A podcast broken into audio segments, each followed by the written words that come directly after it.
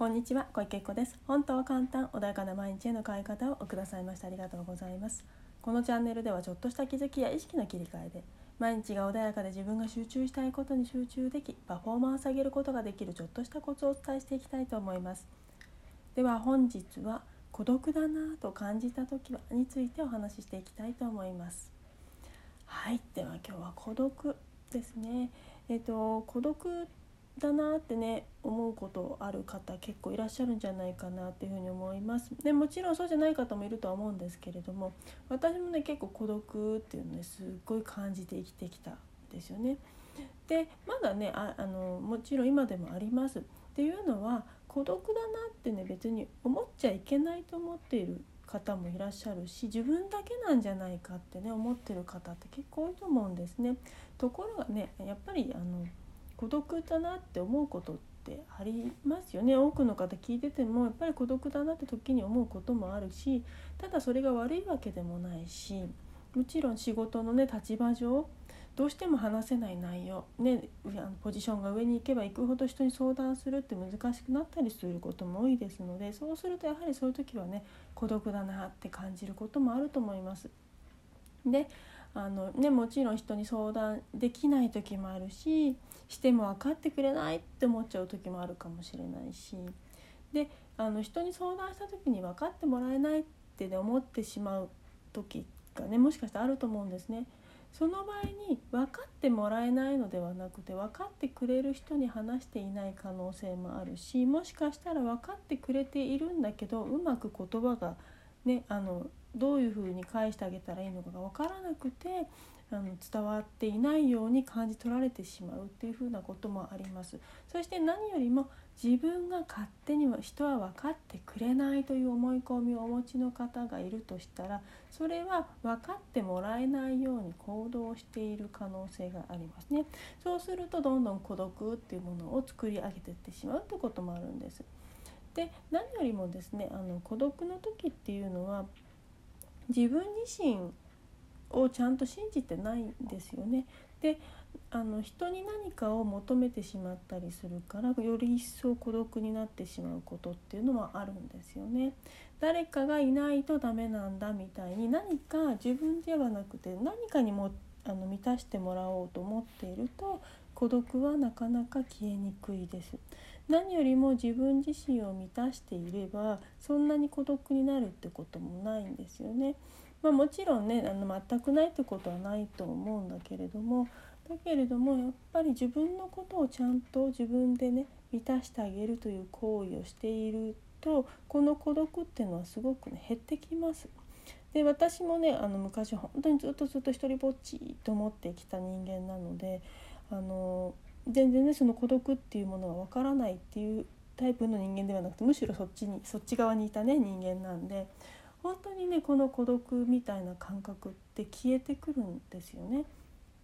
であの私はね本当に別に愛されてなく育ってないんだけれど勝手に一りぼっちって思い込んでたんです。な,、まあ、なぜならばね今までも聞いたことある方分かるかもしれないけれどもちょうど私が生まれた時に親が起業してしまったっていうのとまたね別の時にワークで出したのであの未熟児でですね無理くりで、まあ、自分の記憶だと無理くり出し出されたっていうねであの未熟児でその、ね、生まれた病院に保育器がなくってもうすぐね離されちゃったんですね母親と。それがすごい自分に影響をしてたっていうのがねあの分かった分かってんでそれが分かった後にねだいぶそれが言えたんですよね。っていうのがあったりもするのでどこでね孤独を感じたかっていうのもいろいろあの人によって違うんだけれどもだけどその自分がねそのちっちゃい頃に本当は親はすっごくすごく愛してくれてるんだけどそれを子供ねちっちゃい私が受け取れなかったがためにすごい猛烈に孤独っていうものをね味わってしまうというかずっと持ち続けてしまうってこともあるんですね。なので何よりもねその孤独だなって感じがすご強い方は特に本当かなって本当に私一人だったかなっていうのをもう一度思い出してほしいんですよね。特にねあの親はね親なりの一生懸命をやってたりするんですよね。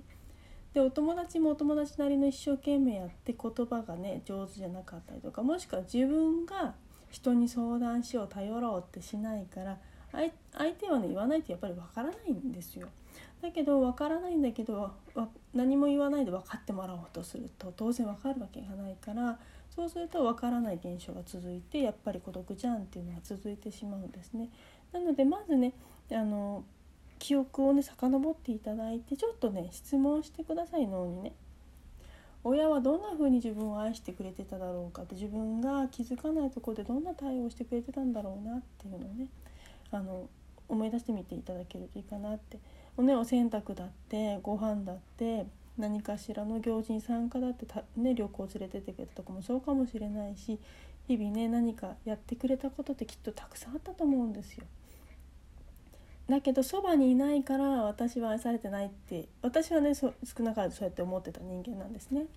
なのでだけどよくよく考えるとねもうそばに入れないっていう罪悪感を彼らは彼らなりに感じててその罪悪感をねかわいそうだと思って一生懸命お人形をね仕事から帰ってくると必ずお人形買ってきてたんですよね。まあそれはそれでね違うビリーフ作っちゃったんですけどだけど彼らはすごい大切だからこそでも生活も大切だしもその未来をねこの子たちにいい生活をさせたいと思って一生懸命うちの親は働いてきてであそれはもう家族のためだったわけですよ。だけどそのちっちゃい私は受け取れなくて一人ぼっちって言ってね一人の時間が多かったのでで思い込んじゃっただけだったんですねでもそこで愛されてないは全く別物だっていうことなんですよね。愛してるからこそ必死に働いてた親が私の場合はいたんですね。で皆さんの場合はねあのあなたがどういうね環境で育ったか分かりません。だけどあなたの何かしてくれたこととか、ね、もしかしたらあのもしかしてちょっと叩かれたりとかお勉強できないとバーンって叩かれちゃったりとかっていう経験がある方とかはそのやり方しか親は知らなかった彼らは彼らなりに努力をしただけれどもそのやり方しか知らなくてそのやり方があなたにとってちょっと不都合だったっていうこともあるんですよね。でも後でどこかできっと反省してたりとか悲しい思いをしてたりとかする両親の顔ってどこかでなんとなく見えたり見え隠れしたりね探し始めるとそういうの見えてたりするんですねあと言葉の端々で「あの時はごめんね」とかね例えばうちの親もねあのちっちゃい頃私見てあげられなかったからって言ってもう何年前でしょうねもうほんと卒業学校卒業してもう20年とか30年経って2030年経ったわけないですね。ね、まあ、あの10年20年経ってからちっちゃい頃のあのいろんな書類をね書類だったりとかなんだろうなんか賞も賞を取ったものとかを広げ始めて一生懸命見てたんです親が。ゆきちゃんがちっちゃい頃見てあげられなかったから今ママ一生懸命見てるのって言ってました。っていうふうにね親はね本当にその時できなかったっていう思いがずっと残ってるんですね親の方も。だからあの自分だけ孤独だって思うんではなくって親も一生懸命やってたんだとかね周りのお友達もそうですよね。相談の相談した。だけどなんかうまいこと返ってこなかった。でもその子はその子なりの一生懸命をやっていろんな回答もしかしたらずっこけちゃったかもしれない。なんかねもうシビアな相談なのにお笑いっぽく返ってきちゃったとかね。もしかしたらその子はそれでなんか気持ちが軽くなっていいかなってって思ったかもしれない。っていうふうにあのみんな一生懸命やっている。だから自分が孤独っていう思ってるよりも人はあなたのことを大切に思ってくれてるしただやっぱり自分が一番ね自分自身が自分を満たすっていうのはすごく大切です。やっぱり人のことをやってられない状況ってあると思います。皆さん。あなた自身もそう。ねだからあなた自身がいっぱいいっぱいの時みんなもいっぱいいっぱいいっぱいの時ってでいろんな方々がいていっぱいいっぱいになっちゃったら視野狭くなるから人のことまでやってられないってことがあります。だからこそ自分自身がいっぱいいろんな人にいつもいつも気をかけてもらえてるよねっていうのをちゃんと、ね、こあの探してあげるそうすると孤独ってねちゃんちょっとずつ言えてきます。本当にね認めてないのは自分だけなので自分がちゃんともらってたねでもしそうそう感じないんだと自分で最高に自分のことを愛してあげてください。うん、で自分はここにいていいんだよっていうことをちゃんと自分に教えてあげる。でもちろんそれが難しいなっていう時は多分ビリーフがね引っかかってるのでセッション等を受けていただけるとねあの早いかなというふうには思いますけれどもそういうふうにねやっぱり自分で自分のことを孤独にしてるのが一番大きいので是非自分のねあの今まで見てきた中で偏った見方してないかなっていうのをねあの考えていただけると孤独はだいぶ減ってきます。でもあの完全に減らそうとするのはあのしない方がいいかもしれないです。あのいろんなところでやはりね分かってもらえないとかポジションだったり会社だったりとかそういうのもあります。それはね多くの人が感じてるんだってことです。自分だけじゃないよって。だから自分だけじゃないからまあまあこれ普通だよねってことです。風邪もひきますみんな。同じように風邪ねあの孤独っていうものも持ちますただそれだけのことなのでちょっとしたらやっぱり落ち着いたりもするので是非ねそういうふうにそんなに難しく深刻に考えるのではなくてちょっとねあ熱出ちゃったかな少しとかあの風邪ひいちゃったかなとか鼻水出ちゃったなみたいな感覚であの持っていられるとあの楽になるかなというふうに思います。しんあの自分だけじゃないこととあとは自分が思ってる以上に人はちゃんとあなたを見ててくれたりもしてますし反対にあの